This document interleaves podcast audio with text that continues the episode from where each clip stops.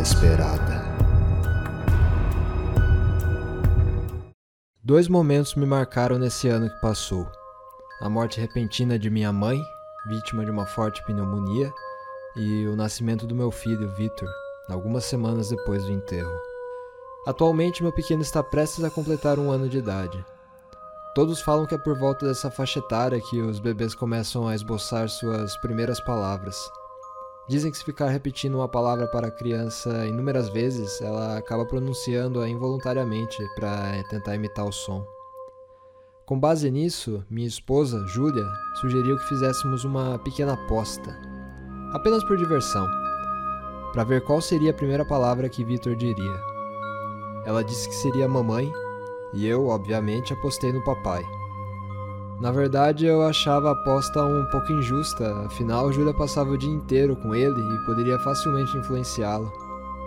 Mas, enfim, deixei a brincadeira seguir em frente. Durante quase todo o tempo que passávamos com nosso filho, ficávamos reforçando nossas palavras-chave, na tentativa de fazê-lo balbuciar uma delas. Vitor, minha esposa chamava. Diz mamãe.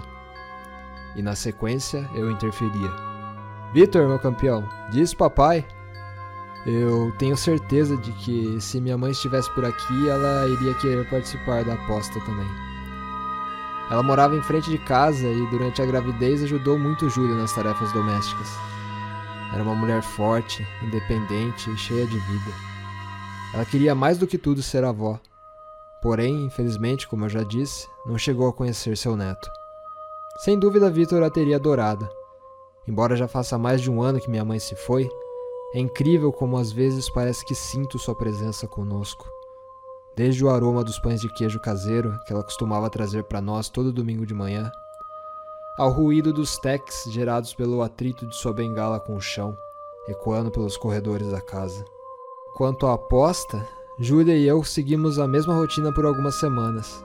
Creio que nosso pequeno já estava até enjoado de tanto ouvir essas duas palavras. E mesmo assim, nada dele falar. Isso até ontem, quando observávamos Victor deitado no berço e tentávamos pela última vez naquele dia fazê-lo dizer algo. Ele focava sua atenção em nós, quando subitamente desviou o olhar para a direção oposta e, para nossa surpresa, pronunciou sua primeira palavra.